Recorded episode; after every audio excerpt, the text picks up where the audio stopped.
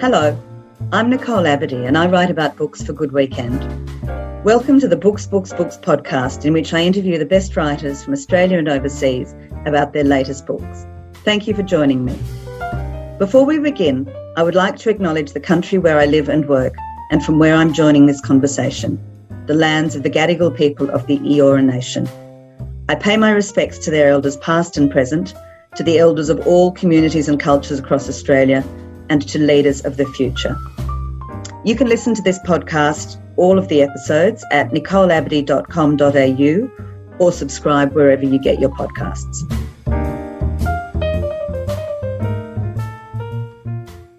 Today, I'm delighted to welcome one of Australia's finest and most well loved writers, Dr. Charlotte Wood, AM, to Books, Books, Books, to talk about her ninth book, The Luminous Solution, a collection of essays about creativity, resilience, and the inner life, which was published by Allen and Unwin in September this year. Before we start, I'd like to tell you a little bit about Charlotte. She holds three degrees, including an MA in Creative Arts from the University of Technology and a PhD in Creative Writing from the University of New South Wales. Charlotte's the author of six novels, a collection of interviews with writers, and a book about cooking. That's one of my favorites. And she produces a podcast called The Writer's Room. Her 2015 novel, The Natural Way of Things, won the Stella Prize, was the joint winner of the Prime Minister's Literary Award, and was the Indie Book of the Year and Novel of the Year. Her 2019 novel, The Weekend, had great reviews, won the 2020 Australian Book Industry Award for Literary Fiction, and has been an international bestseller, published in the UK, Germany, the US, and Italy. The Sunday Times named it as one of the 25 best novels of 2020. Charlotte's writing has appeared in the New York Times, The Guardian, the Sydney Morning Herald, Griffith Review, and the Saturday Paper, amongst others. In 2019, Charlotte was made a member of the Order of Australia, AM, for significant services to literature. She's had great reviews for The Luminous Solution, as she had, has had for her other books. The Sydney Morning Herald has said, as one of Australia's most successful novelists, the courage and boldness of her examining the less visible and unenviable parts of creativity is exhilarating. Charlotte, welcome to Books, Books, Books.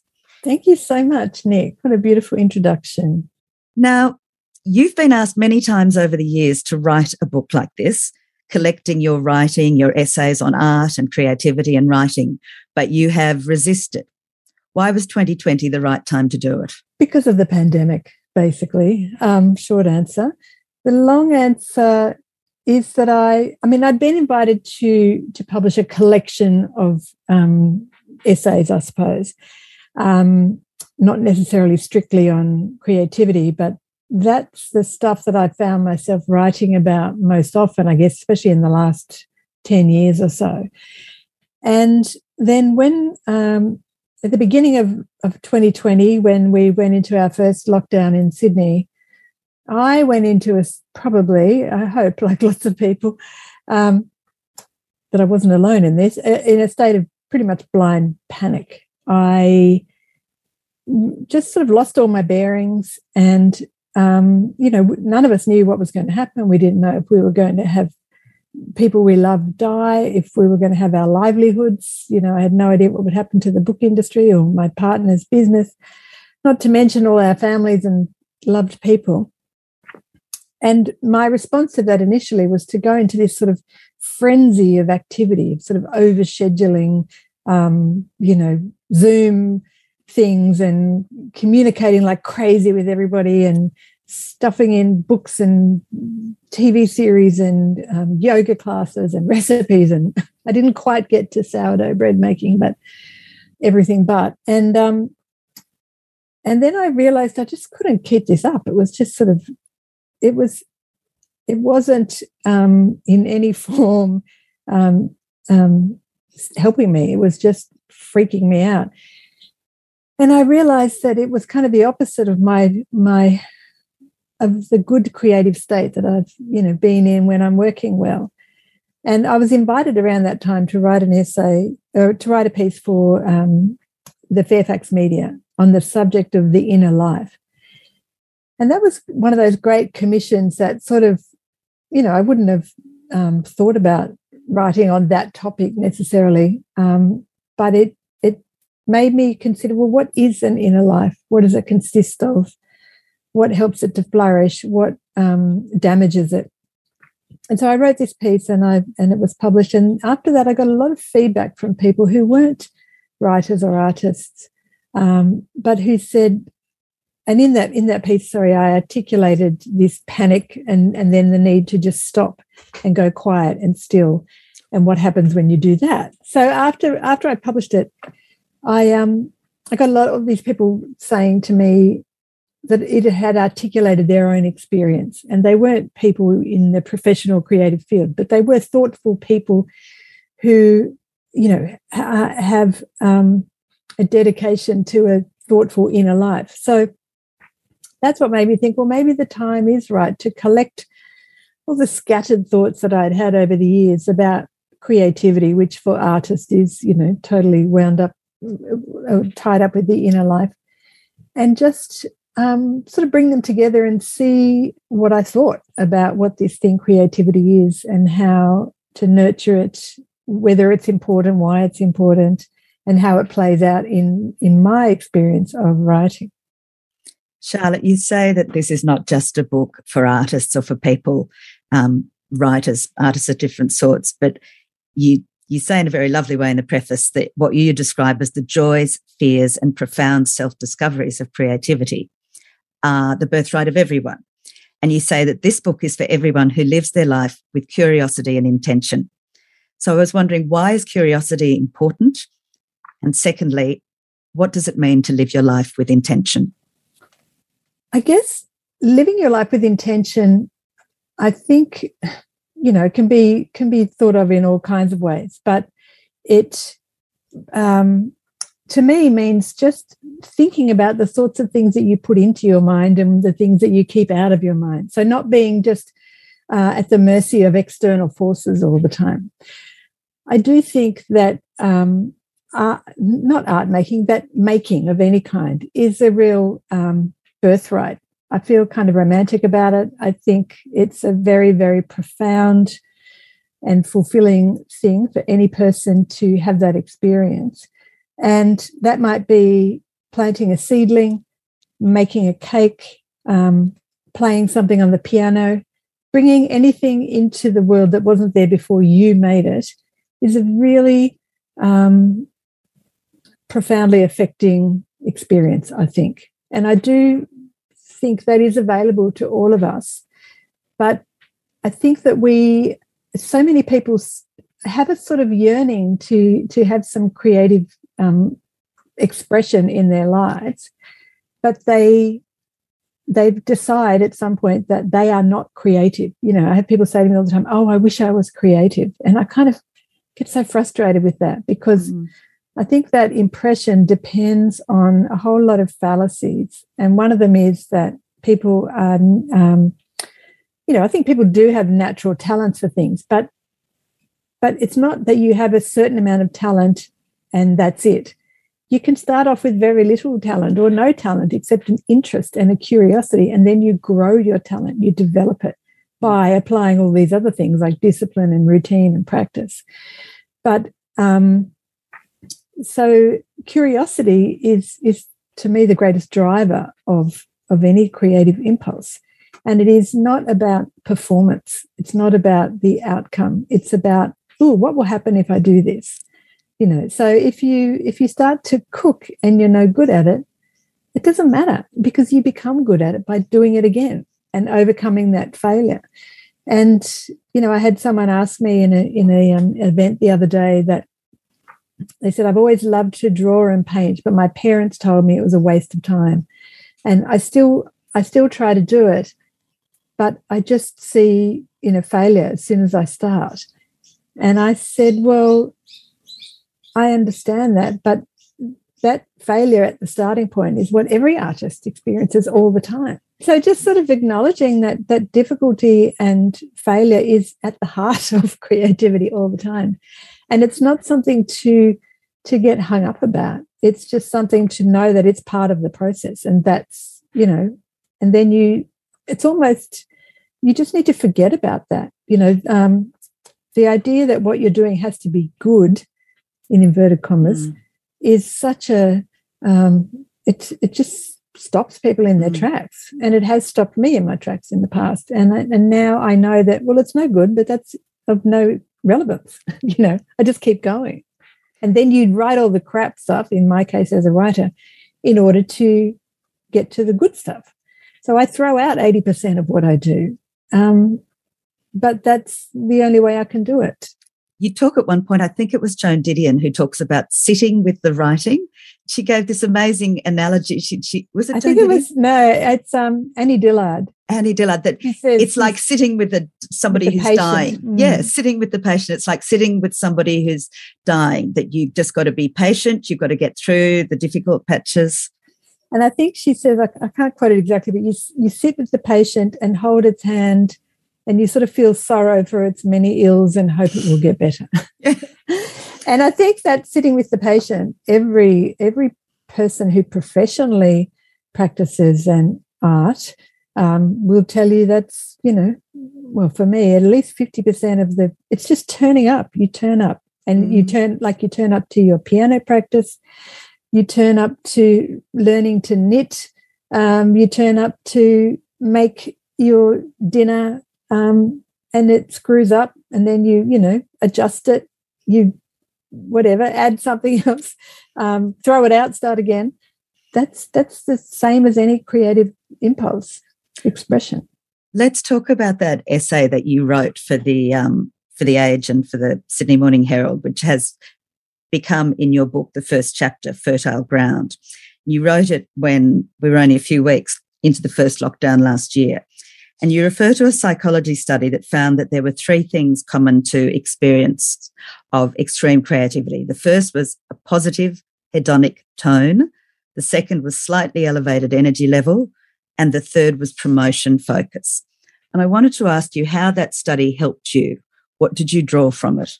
Yeah, it helped me enormously. And this was something I discovered while I was writing The Natural Way of Things. And I was also doing my PhD and looking at cognitive processes of creativity.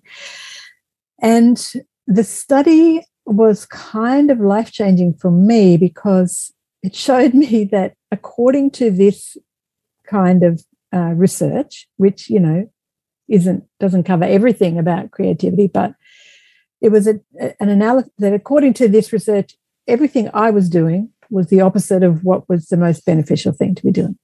So the study was a meta analysis of 25 years of mood and creativity research. And it was cognitive psychology, basically. And so it showed those three things that you mentioned. The first one was so out of all these studies, the summary was that the most creative mood state was made up of first a positive affect, a positive hedonic tone, just feeling, you know, up as opposed to down. The second one was a slightly elevated activation, they called it, or energy level. So not uh, really super excited, but not totally zen, just slightly. I sort of think of it as an anticipatory sort of, ooh, ooh, you know, a bit, a bit sort of excited. And the third one was this promotion focus. And I guess this one was the real shock to me because what that means is that you go to the work with the idea of seeking gain rather than avoiding pain. And the analogy that they used somewhere in this um, study was uh, uh, to think of a mouse either running away from a predator or going to looking for cheese. And it's the looking for cheese that you want. So, what I realized when I read this was that, oh my God, everything I do when I go to the desk is the opposite of that. It was fear, anxiety, a kind of gloominess, a certainty that it was going to be terrible, um, a sort of very low, kind of, you know, depressed um, energy level or hyper anxious. Um, and these things are all the opposite. So, how did you turn it around? Well, I first of all got some help from a psychologist friend of mine called Alison Manning, who is amazing and has a, a, a practice now working with writers with mm-hmm. this sort of stuff. Um, and she told me about something called state creation, which is basically a decision to change your mindset before you sit down to work. Now, I know that there will be artists and people listening to this going, oh, well, I couldn't possibly work like that. And it's totally, well, the only thing I think that you should do is whatever works for you. So yeah. if this has no appeal, then it's, you know, absolutely do whatever you do. Um, and I'll just preface this by saying I'm also not suggesting that that art can only come out of a sort of happy Pollyanna, you know, state of being, because I absolutely don't think that at all. Charlotte, what are the things that you've learned feed and nurture your creativity? Well, there are a lot of things um, sort of internally based, but there are also a lot of things externally based. So, one of the and and those external things are really very um, ordinary things, and they're kind of fairly old-fashioned things, I guess. And they are about putting boundaries of space and time uh, around my creative life. And those boundaries are things that look like getting proper sleep, you know, going to bed early, getting up early, having exercise, eating well, all of those, you know, quite boring things, really. But also things like having a fairly orderly house. Mm, you know, I space. found that one interesting. So it's not just your actual study where you work, just a general sense that things were in good shape in your in your whole house. Yeah, I mean, and you know, anyone who knows me will know that there is absolutely no, um, you know, house proud obsession going on in my house. But I mean, a general sense of of spaciousness and order, and you know, there's food in the fridge, the yeah. shopping's done. Um, you know, there's a there's a baseline level of, you know, tidiness just just to avoid that feeling of congestion you know if you and and one of the things weirdly that does feel congesting if it's not you know baseline okay is the garden which i walk through to get to my workspace and i look at. And if it looks sort of scrappy and moldy and you know and, and i say this in the um, fertile ground piece it's like that to me weirdly the garden seems to symbolize my inner mind more than anything. So and you know it's a pretty it's a pretty messy garden so um, but just some level of of control i guess. So those are the external things. And then the internal things are um, paying attention to my subconscious mind taking it seriously. And i think for australians in particular this can be a challenge because we're not we're our culture does not embrace creativity. It doesn't embrace the sort of dreamy, um, irrational things. And I think any any real artist must embrace the dreamy, irrational things because that's where art comes from. Do you think that's peculiar to Australia, or do you think that that's a worldwide phenomenon? look, I think it is the way we all live. The digital interruption is the worst, you know, the distractions. That's obviously a worldwide thing. But I do think Australia is quite anti art. You know, I mean, we've seen that in our government's response to the pandemic, that that the arts was just totally sidelined in any funding support. Um, unless there were tradies involved, you know. And and it I find that so sad because it's just such a lost opportunity for our whole culture to be more imaginative. And I think, you know, if if we, at the beginning of the pandemic, if the authorities sat down with the best minds from every field, you know, from the arts, from science, from sport, from industry, um, from health, and brought them together and said, How are we going to tackle this? We could have come up with amazing solutions to protect people, to nourish people, to, to free people. And yet we have a very narrow view of, um, of we think the arts is a sort of an, you know a pretty picture hanging on the wall that's a kind of luxury and a, and a and a kind of distraction whereas i think uh, creativity and the things that artists can bring to all of society should be central to all of us. So, you know, I think there are lost opportunities. And I think in other cultures, you know, there are artists and, and writers are much more respected by the general culture than they are in Australia. Mm. Um, but, you know, that might have its good sides as well. There, there might be benefits to that. But um, I think so that's why artists have to be incredibly self-reliant here, because um, you know there's there's a sense that you do it for love and that you um, that you're that it's not work. Um, yeah, so I think there's a sort of feeling that that it's a bit self-indulgent, or that you know, if you're a serious person, you wouldn't spend your life doing that sort of stuff. But you know, I actually don't really care what people think about that. But I just think that there's so much that the general culture is missing out on by sidelining creative thinkers.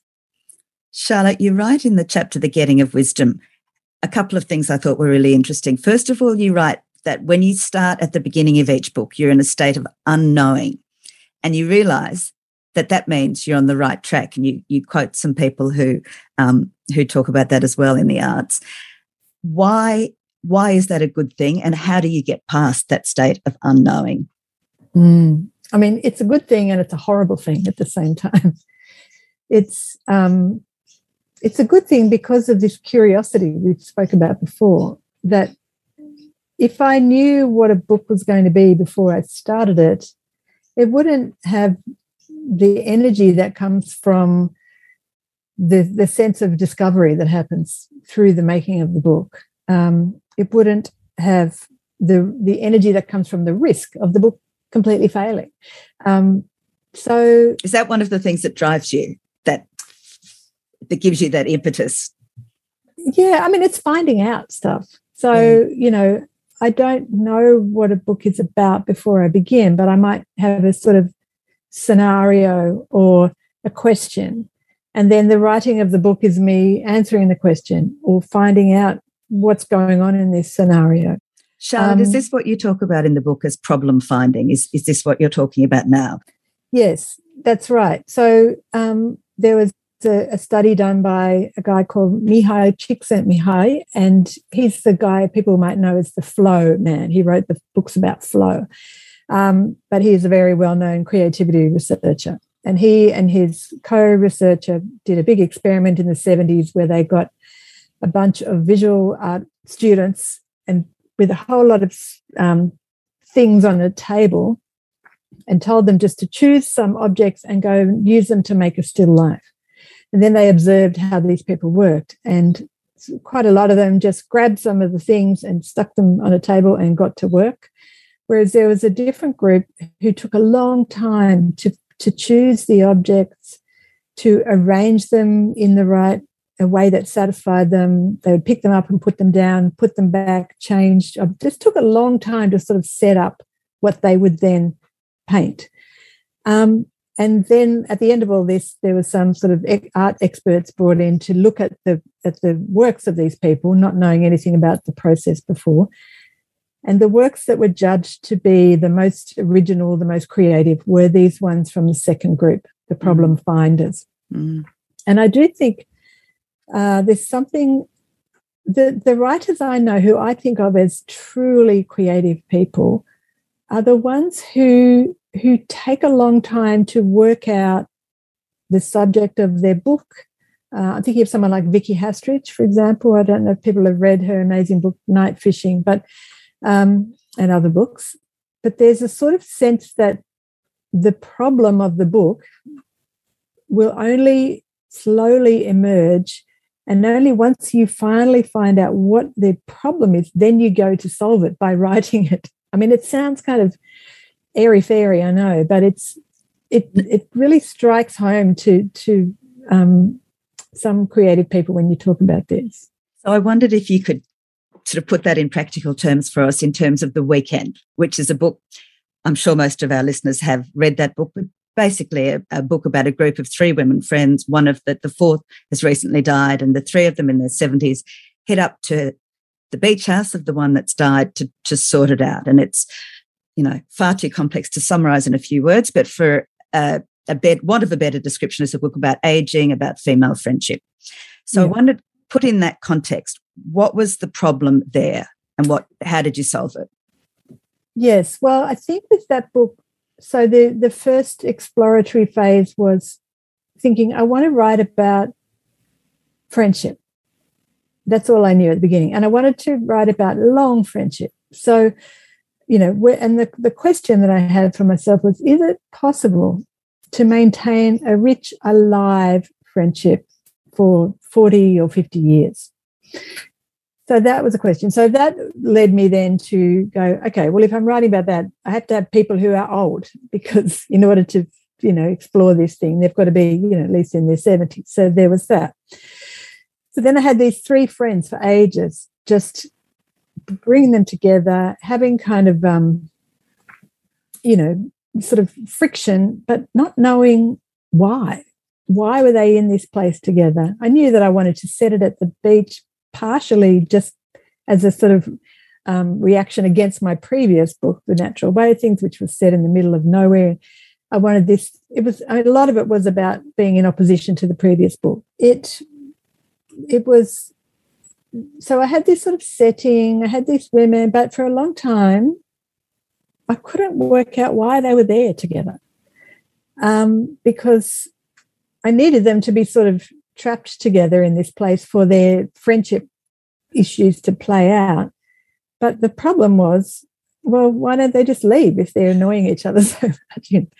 And then I had to leave the book aside, had to put it away for six months because I just thought this isn't working. There's no, and it was because I hadn't found this central driving thing. And so it turned out that after those six months, I went back to the desk in total no hope whatsoever. Um, just thinking, well, something will turn up, I hope. And then finally, the, the problem that turned up was, oh, it's their dead friend's house, and they're here together to clean out this house for sale. So then I had my kind of motor and my premise really, but it took, you know, two years to get that premise, which seems ridiculous when you look at, you know, the book now. It begins with that premise. But mm. so for me, these things are often about this very slow emergence of the thing that actually gets the wheels of the story turning and you know, so I think probably most of what I'd written up to that point I had to throw away. And then I, but I had mm. my engine then. And, you know, the throwing away doesn't bother me at all. It's the kind of maintaining the faith, holding your nerve that the thing will arrive if you keep showing up to the desk. Charlotte, something that you've just done is something that you do so well in the book. You analyze your own work with such a critical eye, but then you articulate it so clearly. Mm. Have you always been able to do that? I think that what I understand now, compared to when I first began, is that asking questions is the way to find out things, and that asking stupid questions is the way to find out things. And being, you know, I've got a quote somewhere in the book from Anne Sexton, and she said, To be a fool, that requires the greatest courage. And I think that's really true mm. um, of any creative um, pursuit, you know, being keep a beginner. Asking, keep asking and don't rest until you've got the answer. Exactly. And keep asking even when you think you have got the answer, yeah. you know, because maybe it's the wrong answer. So keep digging, keep cycling and circling. You know, there's a there's a chapter with these nine ways of creative thinking that I'd sort of discovered yes. in my PhD. Yes. Um, but it's I suppose I've I've learned over the years to to articulate what I'm doing mainly out of desperation because it's not working. and so I go, okay, well, what's working? What's not working? Um, what, what's this about? Why is, you know, one time, I think I was in this returning to the weekend, I was sitting up here in my studio having a really shocking day. I went back down to the house and said to my husband, this is after I'd had this big six month break. I said to him, you know, I think it is over this book. I don't think it's, I think it's, this is the one that's going to die on me. And he just said, oh, well, welcome back to work. You know, this is what you always do. And then I, I was really annoyed that day because I was reading uh, Anne Enright and thinking, this is so good. And mine is so shit. and so the way that I got around it that day, and it's often these things are just a matter of rescuing a day. You know, if you think mm. the book is failing, mm. You just go, I just need to rescue this day or this paragraph. And if I get a good paragraph, that will keep me going. And it will. Like a, a good paragraph can keep you going for a month, you know. Um, but that day I looked at the and I thought, okay, well, what am I going to do about this? You know, Anne Enright's great. I'm terrible. So what do I do with that? And what I thought was, okay, I'm going to look at this paragraph of hers and look at this paragraph of mine and go, what's the difference between these things? And you know, and if I was a younger writer, I might go, well, the difference is that she's got talent and I'm terrible and blah, all that crap, which is true, but I don't care about that. It's it's not helpful. And you're not the person to decide that either, you know. So what I noticed though was like, oh, actually, her paragraph is full of movement. Everything in it is moving, and mine is very static. So that was like. Do you mean in terms of the rhythm of the language or the words used? I mean, in terms of the scene of what was happening, um, that that there was, mm. but also probably the language. And but at that point, it was definitely in I can't even remember. It was in um, the Green Road, but I can't remember what mm. was going on in the book. But it was a sense of, oh, she's got four elements here, and they're all moving. You know, there's a character doing this. There's the weather doing that. There's, you know, something distracting over here. There's some interruption. So it was this very um, active uh, piece of work, whereas mine was someone sitting thinking. So it's like, all right, well, what I'm going to do today in this paragraph, in this hour, is chuck in a whole lot of interruptions and bombs into this little scene. So she's sitting and thinking, but then the phone rings, and then somebody else interrupts her, and then she has to move. Or so that immediately just enlivened, you know, that patch of writing, and just gave me enough to go on for another day. Mm. You know, so I think I think when you're beginner writers or artists or you know, chefs or anybody, um, are kind of over obsessed with it's no good, it's no good, I'm no good at this. And after a while, I think you just get bored with that. Yeah. And it's the meaning that you attach to that, you know, that you go, okay, it's no good, but I guess when I was younger, that meant I should give up because I was never going to be any good. Or that meant people would think I'm an idiot. Or that meant, you know, all these things that are just of no use to you. They're no relevance. And they're, as you say, not even true or fully true. But also that that the knowledge that, okay, this is crap now, but I can improve it. you know, that that is really the only saving grace is that you can fix things. You can they can get better. And only by getting through all the rubbish do I find the material that makes me go, ah, okay, I'm interested in that you know i can i can do something with that charlotte i want to ask you a little bit about your phd it was called looking for trouble problem finding processes in literary creativity and i gather from that you distilled the nine sort of methods that you, you talk about in your book i wondered in, in that particular chapter called the grumpy struggle despair and the luminous solution where does that quote come from and, and what's the idea of the luminous solution Thank you for asking about that. It's a great quote, and it's, it's from, great quote. It's from the American author Janet Burroway, and she has written about her writing process. and And this is what she wrote: Once I'm working, the process is much the same in every genre.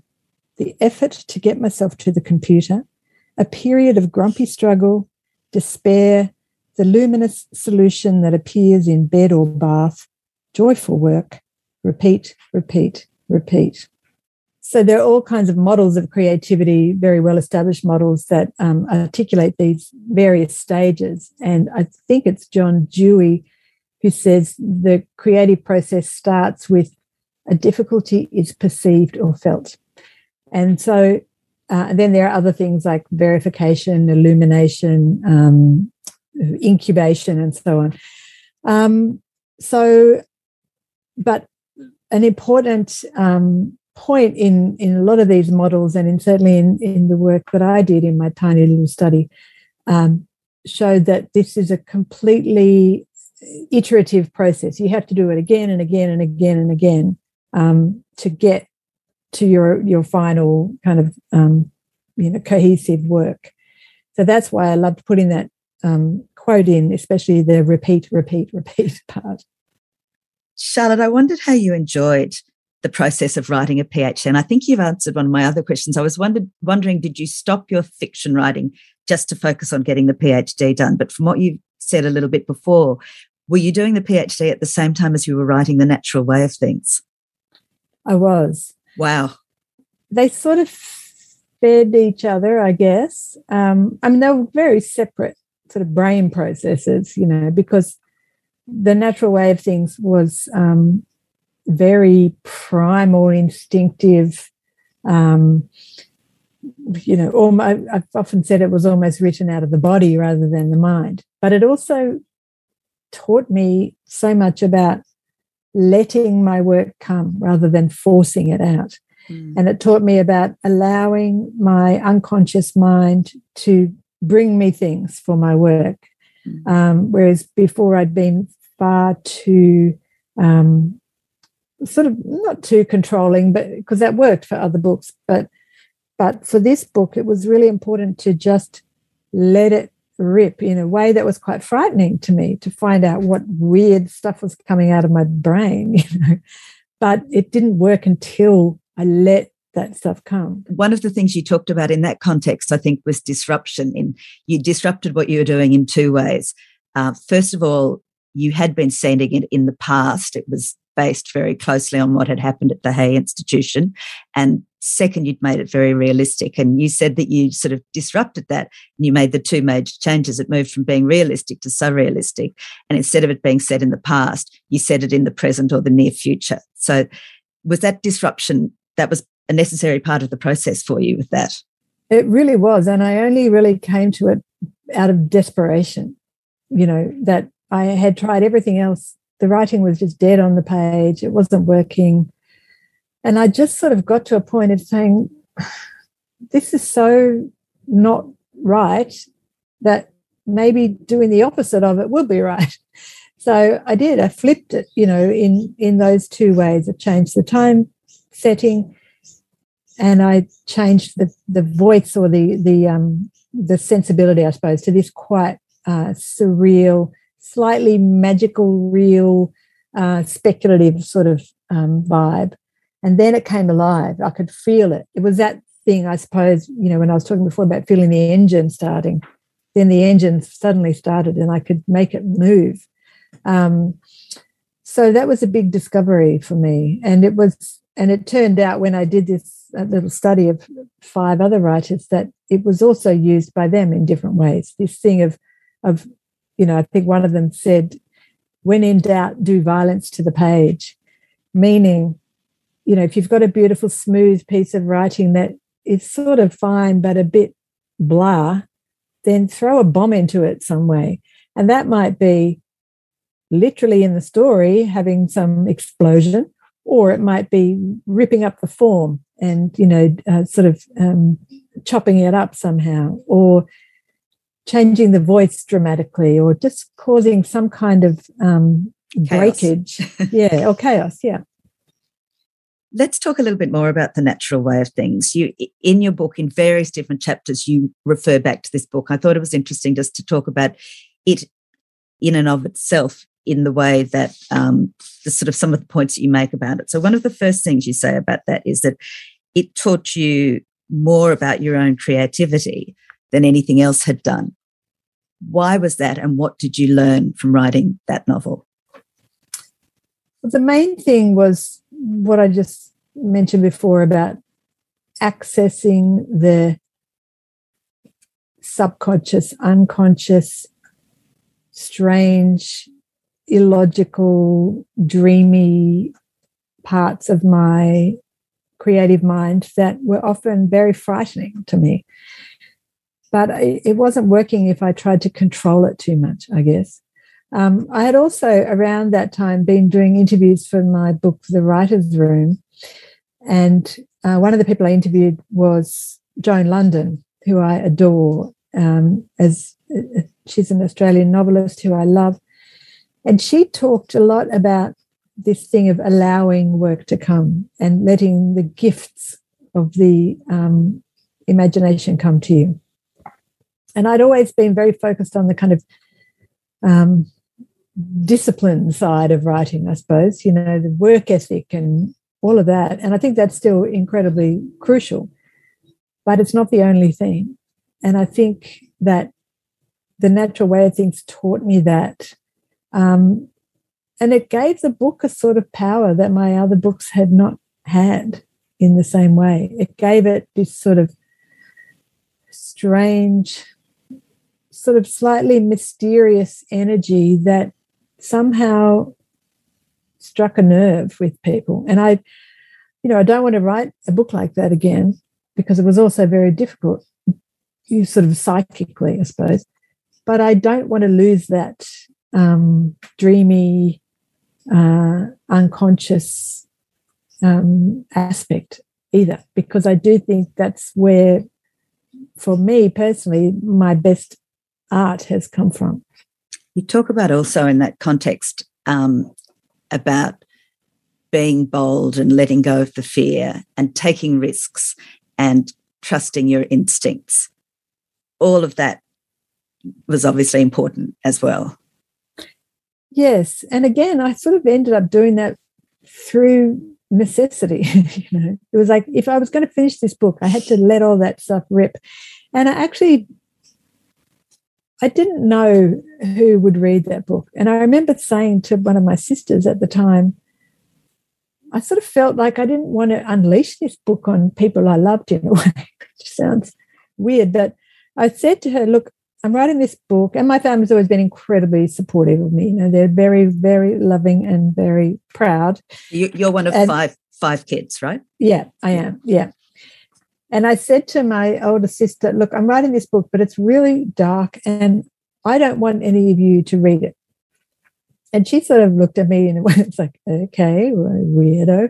But she said, okay. And then she said, well, who will read it? And I thought, I don't know. And maybe nobody. And it was sort of an interesting moment to have to accept that maybe nobody will because it's so you know, it's it's harrowing. But what I discovered through this letting the unconscious sort of um, take the reins for quite a bit of it, that that somehow leavened the or somehow um, lightened the the darkness or made it um, energized it or something. It wasn't. I mean, what I hope it did is is stop the book from being totally bleak, mm. you know, that all there is is this terrible, mm. bleak stuff, because the dreamy, weird stuff sort of gave it another plane of existence in some way. Charlotte, it does. And I love the way that you dealt with this book in the chapter called Take an Object How Art Can Transfigure Hatred. In that chapter, you quote a painter, Jasper Johns, who said, Art is what happens when you take an object and do something to it and then do something else to it. So I wondered, how did you apply that principle to the writing of this book, The Natural Way of Things? Yes, I came across that Jasper Johns quote uh, years ago and I always loved it. But I guess I sort of didn't really um, use it in, in a way for myself until The Natural Way of Things. So I guess, um, you know, take an object. So I had the, the story of the Hay Institution for Girls, which is a real story of a horrific prison in New South Wales in the 60s and 70s for young women and teenage girls who were deemed to be somehow um, wayward, unruly, sexually promiscuous, or whatever. Um, but of course, the truth is that a lot of those young women had been assaulted in some way and they told somebody mm. about it and the telling was what got them put away. Horrific. Um, so that was the taking of an object. There was the Hay story that wouldn't let me go. I didn't particularly want to write about it, but I just couldn't stop thinking about it, particularly about that aspect of speaking that they spoke, and that's what we're, they were being mm. punished mm. for. It just enraged me so much that I couldn't stop thinking about it. So that was taking an object. Doing something to it was probably this um, you know the the the opposition that we talked about before, the taking it and putting it in in a much more imaginative space, making it surreal, uh, setting it in the slightly in the future. Um, so that I took the object, I did something to it that way, and then the doing something else, I think, was probably all this other dreamy stuff that there's a white horse that comes and goes through the narrative that you never know is real or not really. Um, there's Yolanda, one of the main characters, who be, basically be, turns herself into an animal. You know? So there are these objects and creatures. Um, there's a little brown trout that one of the girls sort of identifies with. Um, there's this sense of the the order of this strange enclosed world starting to break up and the and the guards and the girls sort of the the authority shifts um, but it was because of those dreamy sort of objects and transformations um, i think that is probably the, the something else that i mm. then brought into it mm. but you know what i like to think about now is how many times you can do something else you know you just keep doing it and you can keep adding to your feeling of what's possible with a work um, you know and then there's a point where you might have done too much and you need to pull strip back or back. strip some back and so on but i just i think we're often we have an idea and then we go okay I've, I've got my idea there it is but we forget that that's only the beginning of the idea and and this might go back to the problem finding thing as well you know to think okay, I've got my problem. I want to write about the Hay Institution for Girls. But if that was too quick, it would have been not a not a good book for me to write because it would have been too literal. You know, I think Amanda Lohrey uses the words too too mastered, too known. And I've quoted her in the book as well. Mm. And she talks about this mm. thing of messages from another realm. And the the under what what's happening underneath the surface. Exactly, the subtext and the subconscious, this sort of dreamy stuff, um, and that's what I think. You know, that's endless. There are endless possibilities in going to that material. Charlotte, you say several times in the book that you like talking to other people about your art, and you particularly not just other writers, but people who other creative people in other realms and quite a few times you quote painters and i see there was a, a recent article in the Saturday paper where you talked about the influence of a particular artist and her still lives on your work. So I wondered if you could talk a little bit about that. How does it help you as a fiction, largely as a fiction writer, to talk, for example, to painters about, mm. about your art compared to their art? Yeah, I love talking to painters because they, you know, obviously talk about their work in completely different ways. Um, lots of them don't really like talking about their work. But uh, I love hearing them talk about paint, you know, what they do with paint. Um, and to me, there's a, I'm sort of looking at one picture on my wall now. I said in that piece about the, the painter Jude Rae that to me, the mark of a really good picture is one that I feel I can walk into. I could go into the picture. It's not a flat thing on a wall. It's a it's a sort of portal. Um, and that means that there are many layers and layers and layers of paint. So what I love is, is knowing about the underpainting that goes on in a picture before, you know, that there'll be that a picture that you look at and it's it's yellow and orange might have started with a deep crimson base, you know. So that just tells me things about I guess all the subtext of of a piece of writing. But with Jude, I'll talk about Jude's pictures because it's the one I've been thinking about mostly lately. She has this range of utterly stunning still life pictures. She had she does all kinds of pictures, but these are the ones that really have gripped me in terms of my own work. So they they look quite sort of sedate and traditional on first glance. But then she first of all, she puts these very surprising things together. So she has a beautiful antique vase next to a fire extinguisher and a plastic bucket, and then a, and a a, a, um, a fern frond sticking out of the bucket.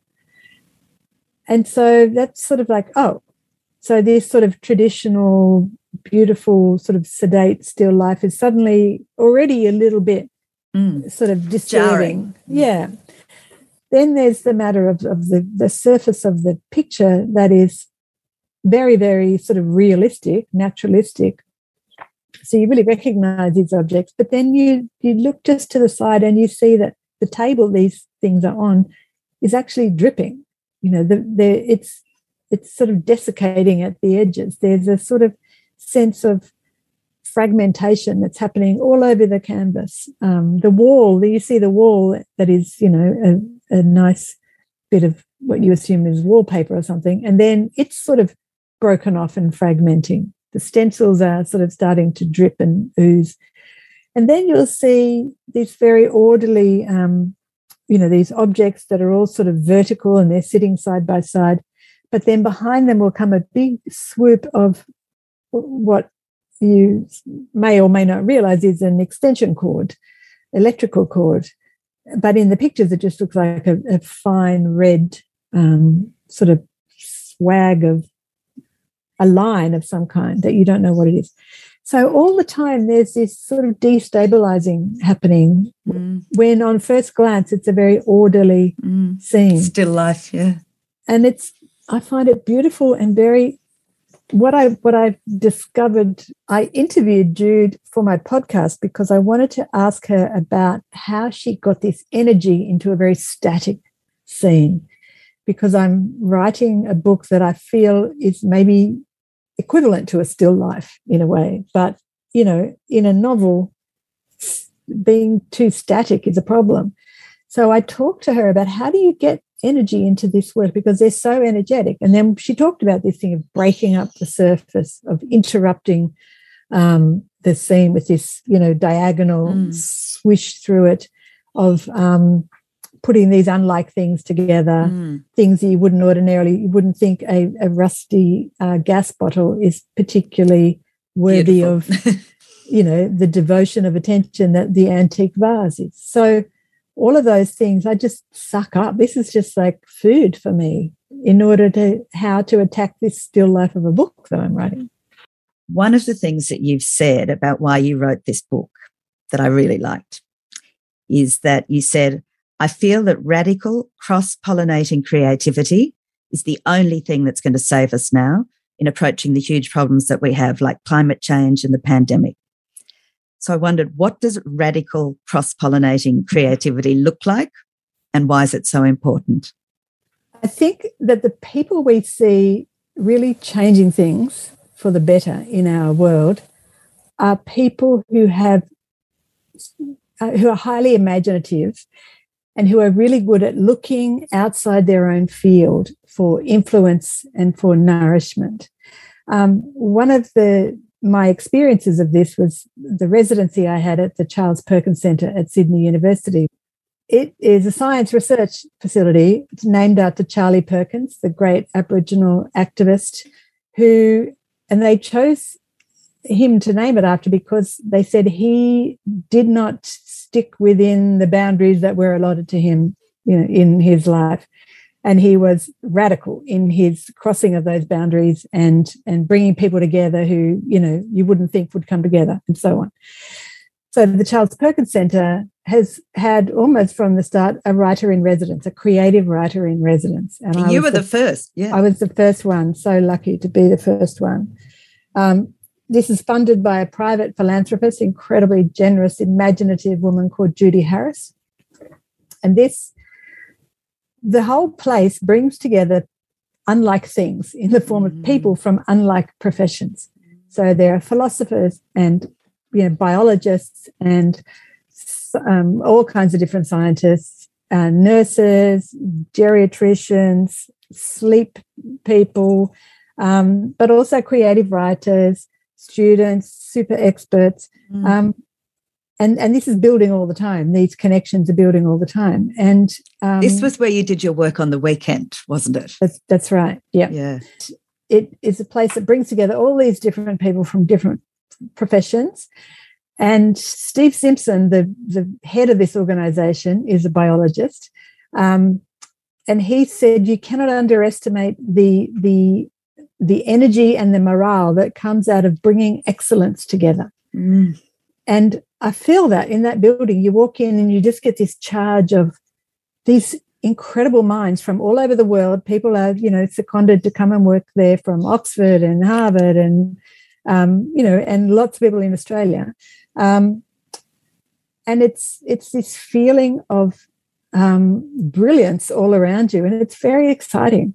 So I feel that for, we have these massive um, challenges to face. And, you know, I think scientists will be the first people to say scientists alone cannot um, fix climate change.